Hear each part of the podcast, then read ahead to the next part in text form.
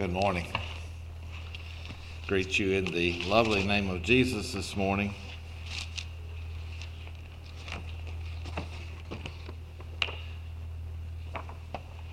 There are times that you get ready to get up in front of either a small crowd or a big crowd, and you you uh, ask yourself, why am I a preacher? I don't feel like a preacher. Maybe I don't even look like a preacher. I don't know. But uh, at the same time, I'm excited to come to you this morning because we have the Word of God. And whenever we get to talk about the Word of God and the, uh, the important things of, of Jesus Christ, there's something exciting about that. So uh, I would like to you, if you would turn in your Bibles to Romans chapter 1. And I would like to, uh, this, this um, sermon sort of came out of a, a series that um, I did a while back on the book of Romans. So I'd like to skip through the first chapters really quickly, but I just thought maybe as, um, as uh, we page through the scripture and I talk about each chapter for a few seconds, um, it may cement a few things in your mind and, and and help you get a, a perspective a little bit of the first chapters of Romans. I would like to talk this morning on uh, the subject, the life in the Spirit as adopted children of God. And I'm not sure um, always if whether a title that I decided on many years ago still fits what is here today or not, but uh, you'll have to decide that, maybe you can help me with a, a new one. There, uh, there is a verse I'd like to, uh, to consider as a theme verse, though, um, not actually from the book of Romans, but um, it, Galatians 2, verse 20 says, I have been crucified with Christ. It is no longer I who live, but Christ lives in me. And the life which I now live in the flesh, I live by faith in the Son of God who loved me and gave himself for me. Another verse to consider as we ponder this passage is uh, Colossians 2, verse 6. It says, As you have therefore received Christ Jesus the Lord, so walk ye in him. And I ask you, how did you receive Christ Jesus the Lord? How did you do it? You did it by faith, didn't you? And he says, I want you to learn to walk. want you to walk in Jesus the same way you came to him. I want you to walk in faith. Now, chapters, um, chapters 1 through 8, I just um, thought maybe it would be helpful to you if you sort of page through as we go through. Chapter 1, uh, he talks about the evil inclinations and choices of men, of, of man. And um, he concludes that there is none righteous, and that includes you and me. And he introduces the gospel as the solution for man's problem. And he says that I'm not ashamed of the gospel of Christ, for it is the power of God for salvation to everyone who believes. The word gospel, by the way, means good news. It is the power of God, the good news that He has power to bring salvation. Chapter 2 addresses the fallacy of trusting in our lineage to save us. Chapter 3 tells about the impossibility of being justified by keeping the law, or any other standard for that matter, no matter how good and righteous that standard is. Chapter 4, he uses Abraham as an example, and um, he demonstrates that righteousness can only come through faith. He, he declares that Abraham believed God, and it was accounted to him for righteousness. That word accounted is a, is a, a, a word that I guess you would use in accounting. It was, uh, it was put on his account as righteousness because he put his faith in, in, uh, in God. his justification and his works, as we see in the book of James, were both by his faith. Chapter 5, he explores all the benefits of being justified by faith. He says, We have peace with God, verse 1. Verse 2, we have access to grace. The, uh, the favor that we have with God, the power to succeed in our Christian life. It's the undeserved provision that God, of God, which includes the calling of God, the provision for our salvation, and the power to live successfully in our salvation. He tells us in verse 3 and 4 that even tribulation cannot destroy us. In fact, it leads to character and hope and love. So in verse 5, he says, We have hope both for this life and for the future. Verse 6 to 8, he tells us that we experience the love of God by Christ having died for us before we were restored, even while we were still sinners. And verse 9, we will be saved from wrath. And verse 10, that we will be saved by his life, or that we are saved by his life. And because of that, we do, we can, and we do rejoice in God.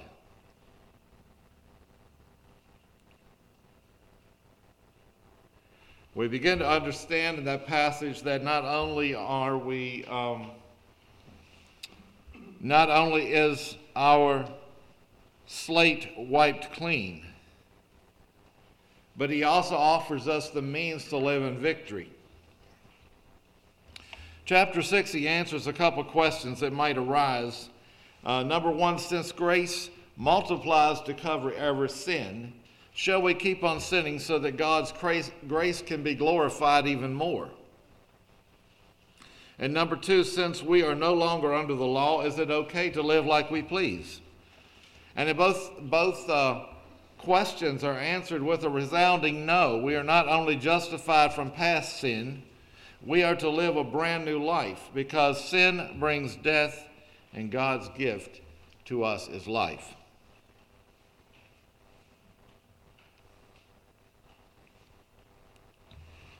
Chapter 7, he shows us how we can be free from the law. The, the law um, created for us an impossible relationship. And um, at verse uh, 4, I think I'll just uh, read that. It says, Wherefore, my brethren, you also are become dead to the law by the body of Christ, that you should be married to another, even to him who is raised from the dead, that we should bring forth fruit unto God.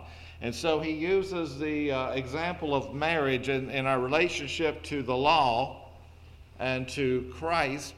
And he says we're in a relationship.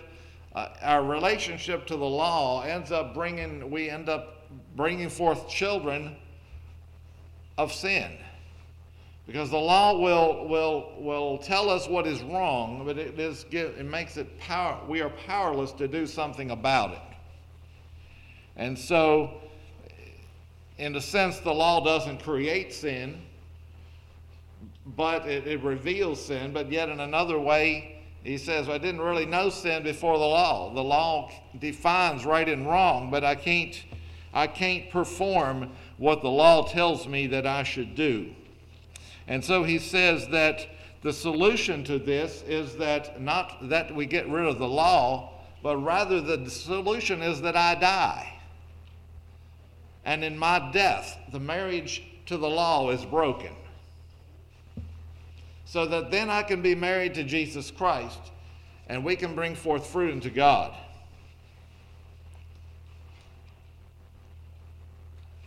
Now, in relationship to the law, there are three laws mentioned in chapter 7, and I'm not going to spend the time to go through them too much other than just to mention them, but um, I think I will at least read a couple of verses. There's the law of God, uh, referred to in uh, verses 14 and 16, um, but it is specifically named in verse 22 For I delight in the law of God after the inward man.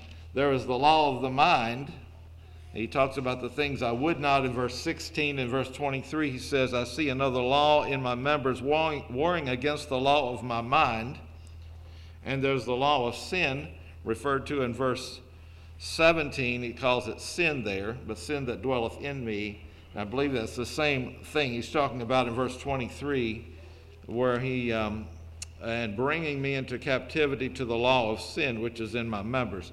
I just found that interesting. There's a lot more to chew on on that than I have or have time to chew on this morning. But to uh, to get back to the uh, the subject here, and uh, I'd like to read verse 18 to 24 of chapter 7 he talks about the frustration that we have when we try to do what is right in our own strength. I've often asked the question so, is, is chapter 7 talking about a, a, um, a non Christian? Is it talking about a, a Christian who uh, is uh, is just uh, not living victoriously? What, what is the, uh, who, is, who is chapter 7 talking about? Now, finally, come to the conclusion that chapter 7 is not talking about either a Christian or a non Christian specifically. He's talking about someone who is trying to, to obey God in their own strength. Follow with me in uh, reading chap- uh, chapter 7, verse 18.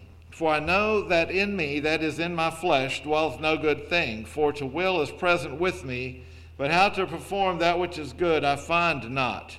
For the good that I would, I do not, but the evil which I would not, that I do. Can anybody uh, identify with that? I think we can all identify with that. Now, if I do that I would not, it is no more I that do it, but sin that dwelleth in me.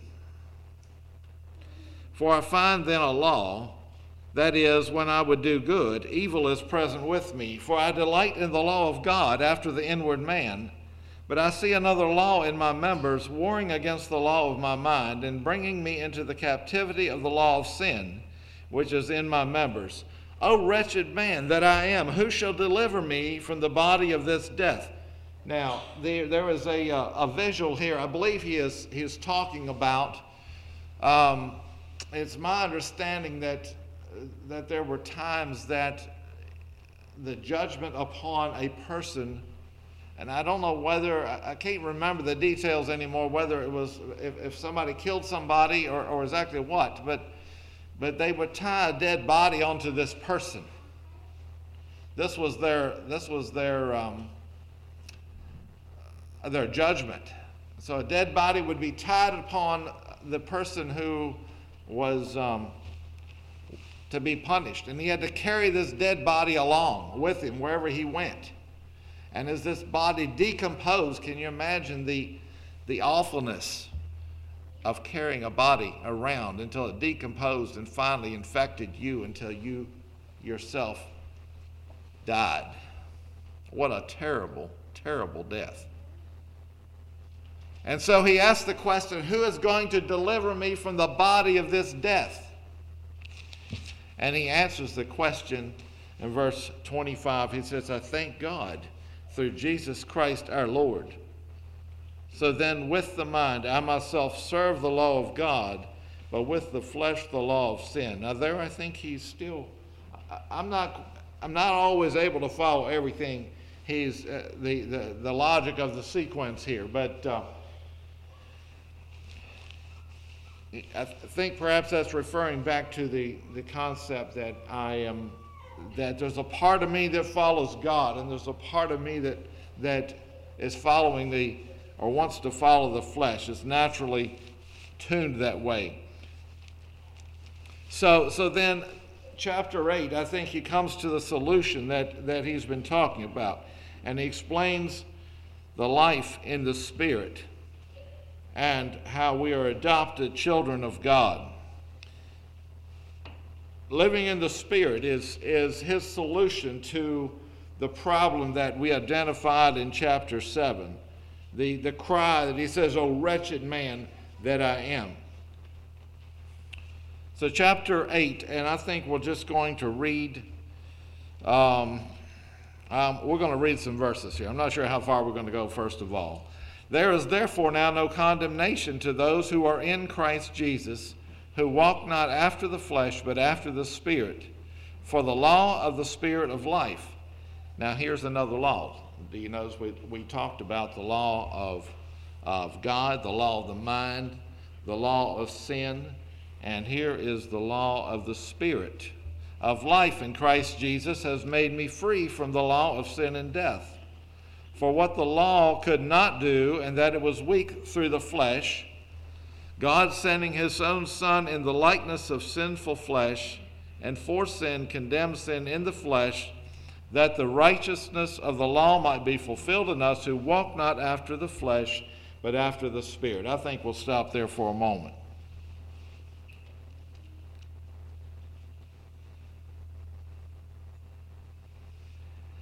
There is no condemnation, he says, to those who are in Christ Jesus. Stop there for a moment. Who are in Christ Jesus. Now, I've probably used this example before. I'm going to use it again in case you forgot it. You know, when something is in something, it becomes a part of, of that. So, you know, what happens to one happens to the other. So I'm going to take my notes and I'll put them in this songbook. Now, when I put this, this songbook down on the bench, my notes are on the bench, correct? And when I pick it back up and I put it back here on the podium, my notes are on the podium. And I think, in a sense, that's what he's saying about us being in Christ Jesus. What happened to Jesus happened to us vicariously. I think that's the right word to use.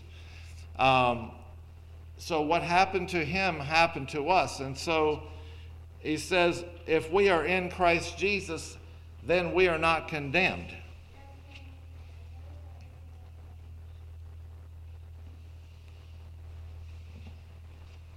Now, I believe that Paul is assuming here that being in Christ Jesus results in living in the Spirit, who walk not after the flesh, but after the Spirit. And he goes on to tell us that when we live in the Spirit and we are walking in the Spirit, that it enables us to obey God in our physical bodies, chapter, uh, verses uh, 2 to 4 that the righteousness of the law might be fulfilled in us who walk not after the flesh, but after the Spirit. I'd like to read uh, verse 3 in another translation. For what was impossible to the law, powerless as it was, because it acted through frail humanity, God affected, sending his own Son in a body like that of sinful human nature, and as a sacrifice for sin he pronounced sentence upon sin and human nature.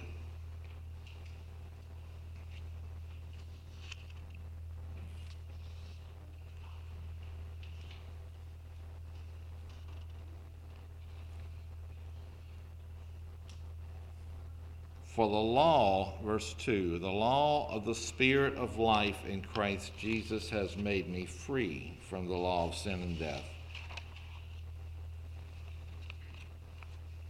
through the Holy Spirit, through God's Spirit working in our lives, we can be set free from the law that just only tells us what is wrong but gives us no solution.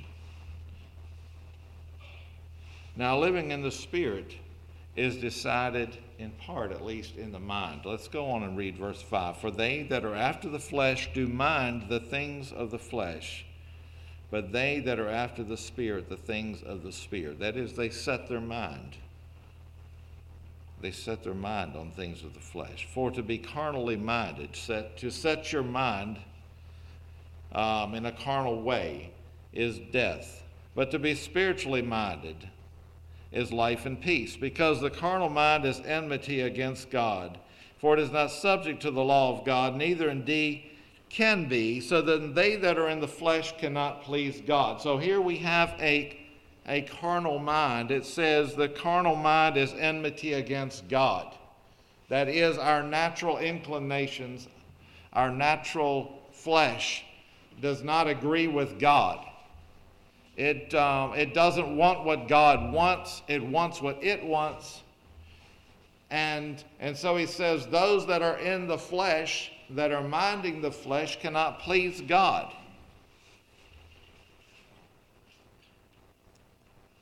So, part of what he's calling us to is to take sides.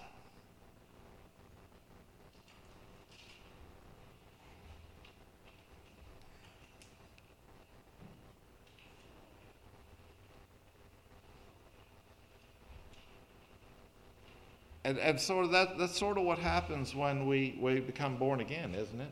We take sides. Does that mean that we never fail? No, John, John uh, tells us that uh, these things are right to you so you don't sin. But if you sin, we have an advocate, right? And so, but God wants us to take sides. Take sides against our old nature and take sides to Him.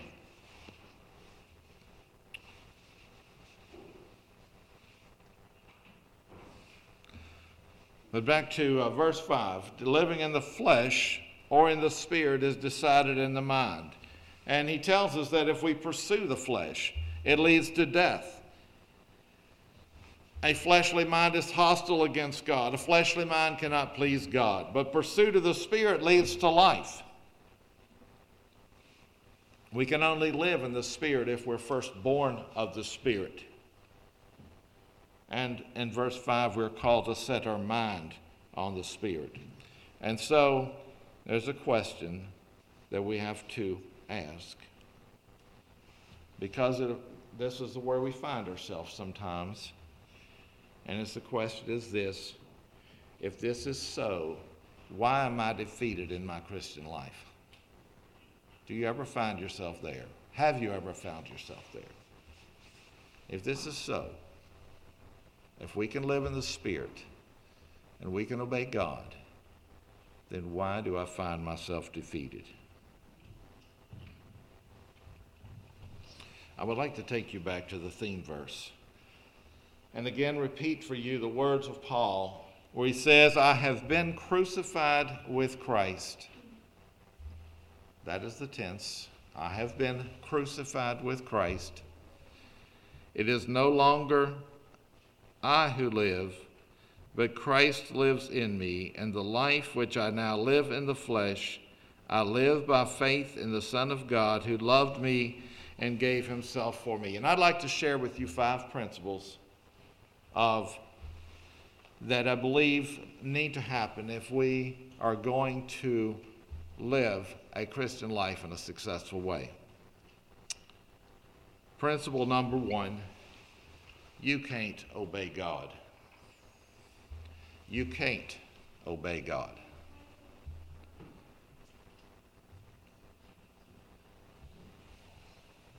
Turn with me to Galatians chapter 2. And I'd like to go and read that passage in context. Galatians 2, verse 20. I'm crucified with Christ, nevertheless I live, yet not I, but Christ liveth in me. In the life which I now live in the flesh, I live by faith of the Son of God, who loved me and gave himself for me. I do not frustrate the grace of God, for if righteousness come, can't come by the law, then Christ is died in vain. O foolish Galatians, who has bewitched you that you should not obey the truth? Before whose eyes Jesus Christ has been evidently set forth, crucified among you.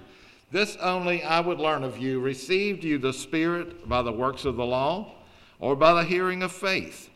Are you so foolish, having begun in the Spirit? Are you now made perfect by the flesh? Have you suffered so many things in vain, if it be yet in vain.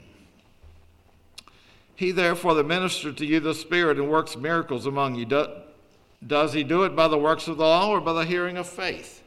Even as Abraham believed God, and it was accounted to him for righteousness. Know ye therefore that they which are of faith, the same are the children of Abraham. And the scripture, foreseeing that God would justify the heathen through faith, preached before the gospel unto Abraham, saying, In thee shall all nations be blessed. So that they which be of faith are blessed with faithful Abraham. For as many as are of the works of the law are under the curse. For it is written, Cursed is every one that continues not in all things which are written in the book of the law to do them. But that no man is justified by the law in the sight of God, it is evident, for the just shall live by faith. And the law is not of faith, but the man that doeth them shall live in them. That is, he's saying that the law does not operate on the basis of faith, it operates on the basis of performance. Christ has redeemed us from the curse of the law, being made a curse for us, for it is written, Cursed is everyone that hangs on a tree, that the blessing of Abraham might come on the Gentiles through Jesus Christ, that we might receive the promise of the Spirit through faith. And so Christ suffered on the cross, being made a curse for us. And I don't know what all that means, but the, the, because he did that in our behalf, we are, are made the righteousness of God in him. And we receive the blessing, it says in verse 14 that we might receive the promise of the Spirit through faith. And so, what I said earlier, principle number one is we cannot obey God. It is not in our it is not in us to do it. We cannot perform. And until we understand that we are unable to perform of our own self and obey God, we will always keep trying.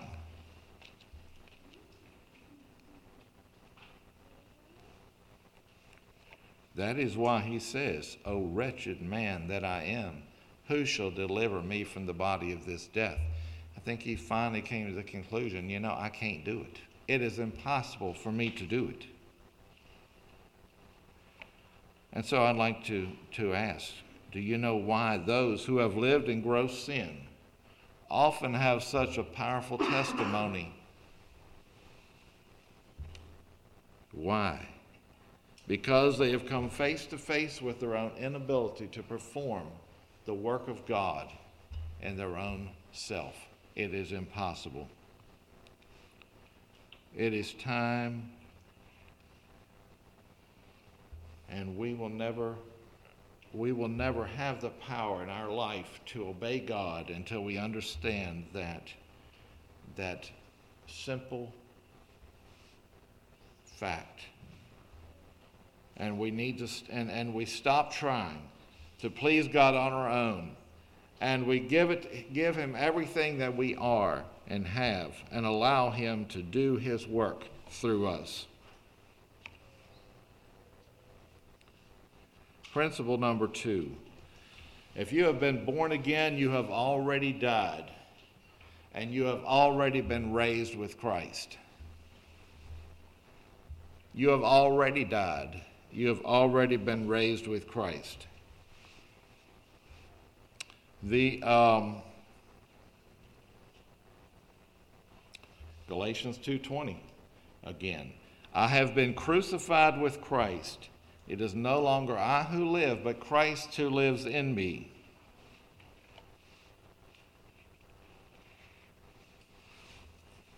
Back to our passage, Romans 8, verse 10. If Christ be in you, the body is dead because of sin, but the spirit is life because of righteousness. And I believe that it's saying that, that we have been crucified with Christ. Our, our flesh is, is crucified with him. It is a, it is a, a spiritual reality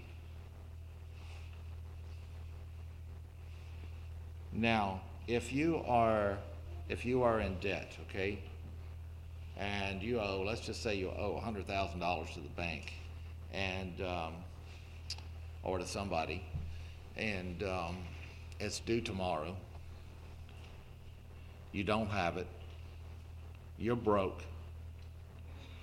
Your rich uncle puts a million dollars in your account. And he said, he calls your name. He says, by the way, you have a million dollars in your account. And you say, well, I don't know if I got a million dollars in my account or not. I'm scared to write a check out to the bank because, uh, or to the, the guy I owe money to because I, I don't know if it's in there. Are you going to pay your bill? Is your bill going to be paid? Are you going to live like your bill's paid? No. But when you believe that it's in there, and it's in there, and you write the check out, is your bill paid? Yes. And, and a lot of times I believe that we, we fail in our Christian life because we don't believe it's there. And when we understand by faith that it is already accomplished in Christ, remember I used the example of being in the book. When we are in Christ, what happened to Christ happened to us. When we understand that and we operate on that fa- fact, then things change in the way we live our lives.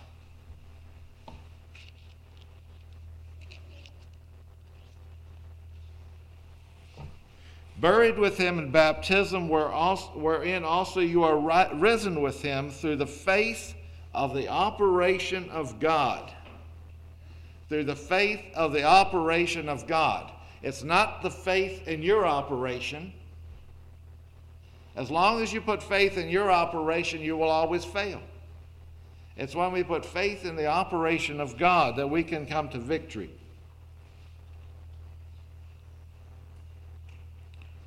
And just as we come to Jesus, as we came to Jesus for salvation by faith, we need to come to Him for faith in regarding his resurrection and his resurrection power working in our life.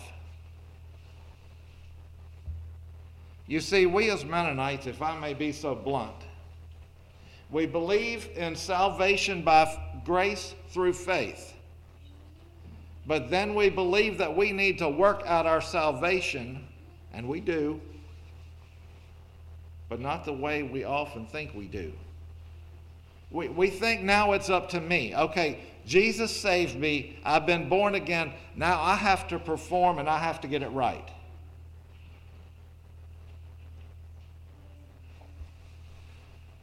Not so.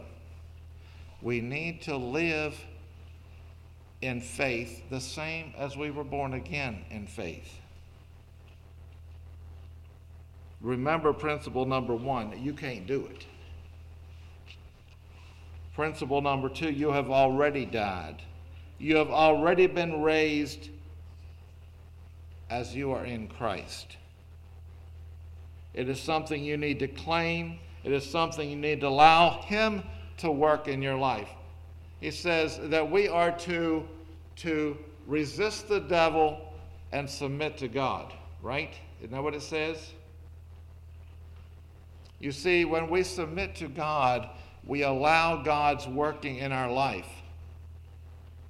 We, we come to the cross. We allow, we allow God, we allow the work of Jesus to work itself out in our life. We die to our own self.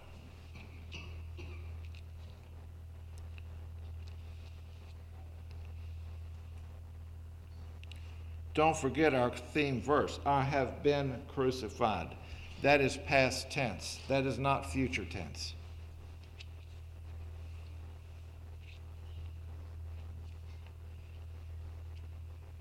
And when the Spirit is living in us, though our body is dead, our spirit lives. And in the process, let's go on and read. But ye are not in the flesh, verse 9. You are not in the flesh, but in the Spirit, if so be the Spirit of God dwell in you. Now, if any man have not, have not the Spirit of Christ, he is none of his.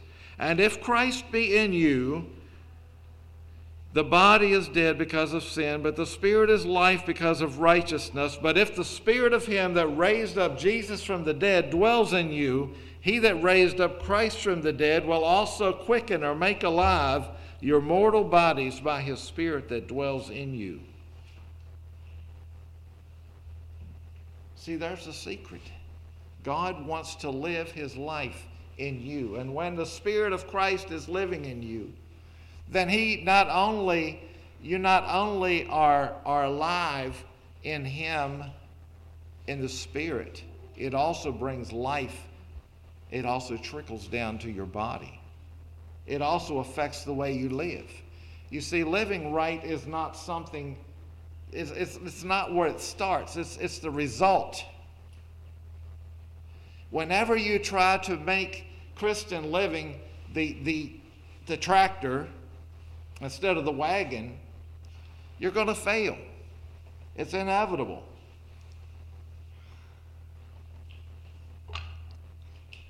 A wagon isn't made to pull the tractor.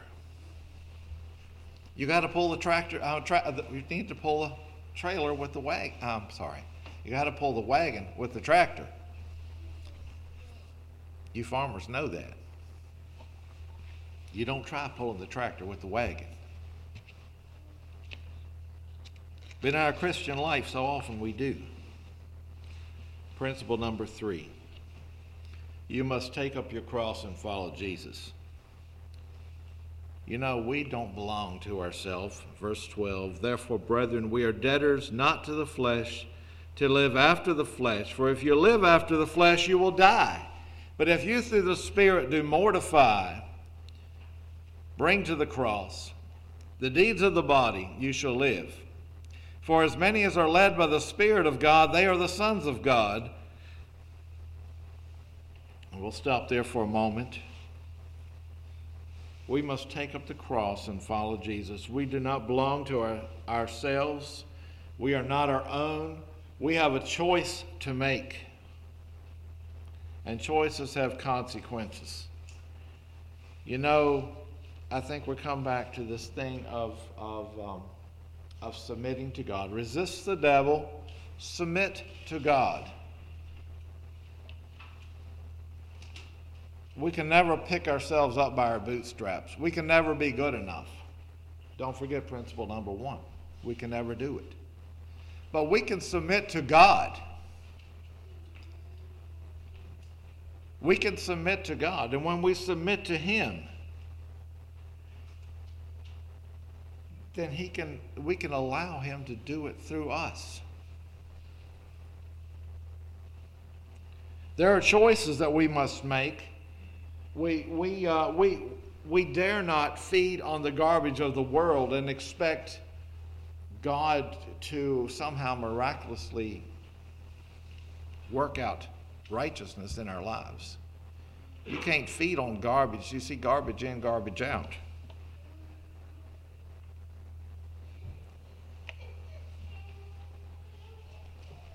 The sons of God are led by the Spirit of God. And I ask you, are the things that you're doing in your life led by the Spirit of God?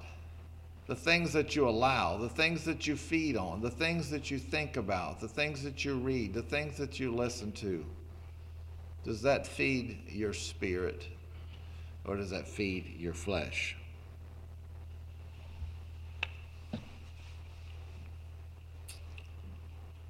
I thought about preaching a sermon this morning on the prevailing Word of God.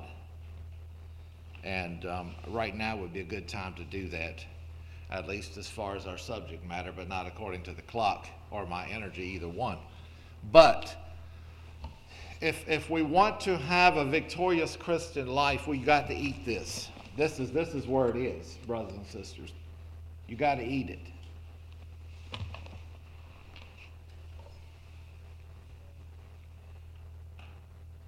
But it has to be more than words. The Holy Spirit needs to communicate His message to you through it. But as you study it, as you, as you feed on it, your body, your spirit learns to digest it. Sometimes it takes a lot of hard work. But mostly it, it takes you need to give the Spirit of God time. You see, the Spirit is a person, and you need to give him the time to be able to work those things in your life. Principle number four we are children by birth and adoption. For as many as are led by the Spirit of God, they are the sons of God. Verse 15 For you have not received the spirit of bondage again to fear, but you have received the spirit of adoption whereby we cry, Abba, Father. That is, God does not want you to leave in morbid, live in morbid fear about your relationship with Him. You were not born again so you could be afraid, God, am I going to am I going to be able to make it? Um, you know, have I done it good enough? Have I given enough? Have I have I avoided sin enough? Have I do my good outweigh my bad? That's not how it works. God does not want us to live in fear. We are children. He has adopted us. If you've been born again, you are adopted. You are a child of God.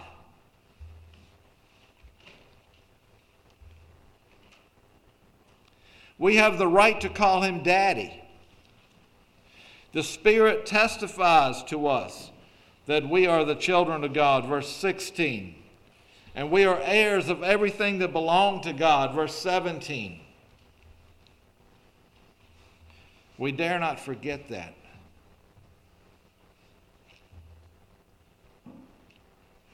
But so often in our Christian life, we, we operate as paupers. Now, Paul did say he was a slave, but he was a slave by choice, but he was a son by birth.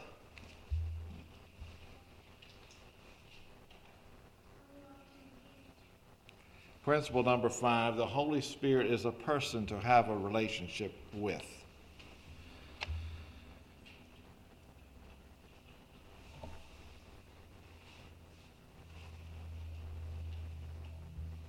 John chapter 14, verse 26 says, But the counselor, of the Holy Spirit, whom the Father will send in my name, he will teach you all things and bring to your remembrance what I have said to you.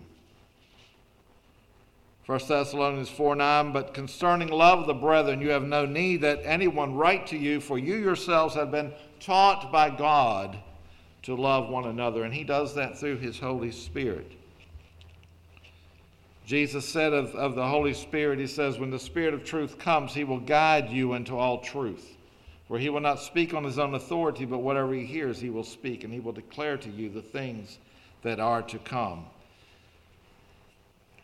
I would like to remind you that the Holy Spirit is our teacher, He is our counselor, He is our guide. If we are to live in the Spirit, we need to trust Him as in, in being those things in our life.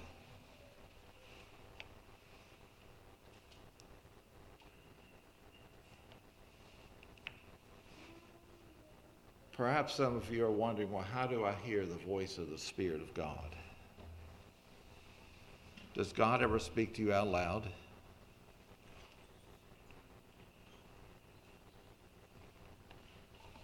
Perhaps sometimes he does, sometimes he doesn't. Does he ever speak to you through the Word of God? I found that probably more times than I've heard the voice of God in my life, it has been through the reading of the Word of God. I don't think it's necessarily the same for everybody. God doesn't always speak to everybody the same way. But, um, you know, the Holy Spirit is a person.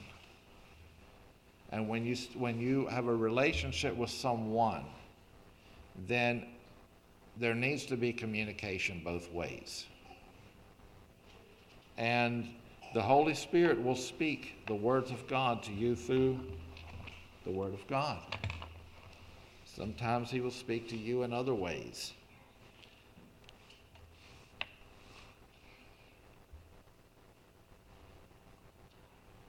I remember a, um, a day that I went to pass out um, Bible school invitations at Mount Hermon in, in the Hollow. And um, as I came down the mountain, um, I sensed God saying, stop at Sherman's. Well, you know, you don't always know whether what you're hearing is the Holy Spirit talking to you or not. You ever feel? You ever find that way? Where something comes to your mind, you wonder, is God telling me something, or is this just my crazy imagination going wild? Some of us have a lot of that. Okay, so you, you don't always know, and and so, and I say, well, Lord, are, I, am going over here to pass out Bible school invitations. Am I supposed to stop at Sherman's instead? and um, the thought came to my mind well, if Sherman's on the front porch, then stop in. And uh, so I accepted that as, as, as a choice. Like, all right, God, if that's if he's on the front porch, I'll stop. He's never on the front porch, okay? He, Sherman didn't stay on the. He, that's not where he was normally. I drove by, and sure enough, he was he was there along with uh, a couple of other people sitting on the front porch, and so I pulled in, stopped, and um, and um, sat there and talked, had a nice little chat, and all of a sudden, sheriff pulls up. Now he had been uh, he had been caught for drunk driving and stuff, and and uh, so I think sheriff must have just pulled in, checked on him once. Well, there's a number of things that went on in the holler sometimes. So, um, but uh, sheriff comes in and uh, or parks out by the road, and uh, he Sherman goes into the trailer, comes out with a pistol, walks out there, had it sort of behind, sort of nonchalantly, you know, going out to see the sheriff. And uh, I'm like, this ain't good. And uh, as he walked past, I, I was sitting there, I just reached out, slipped it out of his hand, and laid it down on the, on the deck. he walks on out and sees the sheriff, and uh, uh, he chat a little bit, and sheriff goes back to his car, and Sherman goes back in the trailer. boy, he was angry. All this trailer just shook. He was beating on the wall. He was just as mad as he could be, and um, saying some things that aren't fit to repeat. And um, so I better make a long story short, but anyway, let, us just say it this way I knew at the end of the day that God had spoken to me. And, and God not only enabled me to do what I did there, He enabled me to go back. I went to, I went, to say I was frightened is probably sort of an understatement, okay? Um, I didn't know when he was going to come back out with one of his 47 uh, guns that were in the back room and, you know, and unload on me. How, I, how did I know? I didn't know. But uh, as I went back to, the, I went to the church and um, I, I spent time with the Lord there, and the Lord gave me some very, gave me the confidence that I was to go back and He would be with me. And, and I, I spoke to Sherman in a way that I never speak to people. And he took it. He was, very, he was very subdued when I got back. I think the Spirit of God subdued him and we were very good friends from there on. How do we know when the Spirit of God speaks to us? How do you know, you guys, how do you know what your wife thinks? Ladies, how do you know what your husband thinks? How do you know, how do you know what your good friends think? It's because you communicate, right? And do women always tell you exactly what they think? Why are you laughing?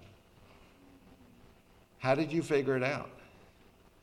It's not always easy, is it? You have to read between the lines. You, you do talk, you communicate with, with words. You also communicate in other ways. The Holy Spirit does not always communicate with words either. He, God wants you to learn what He thinks and how he feels. And you do that through by listening, by paying attention, by responding to the things that you think he's telling you. And then you see what happens. Sometimes you find out you were wrong. It wasn't him, it was this mind of yours playing games with you. Sometimes you find out you were right. That's how you learn. God's okay with you learning. It's, it's about a relationship. I'd like to remind you that you can't do it on your own. You'll never, you'll never be successful in your Christian life on your own. You need to let him do it through you. You have been crucified with Christ. It is not you who live, it's Christ that lives in you.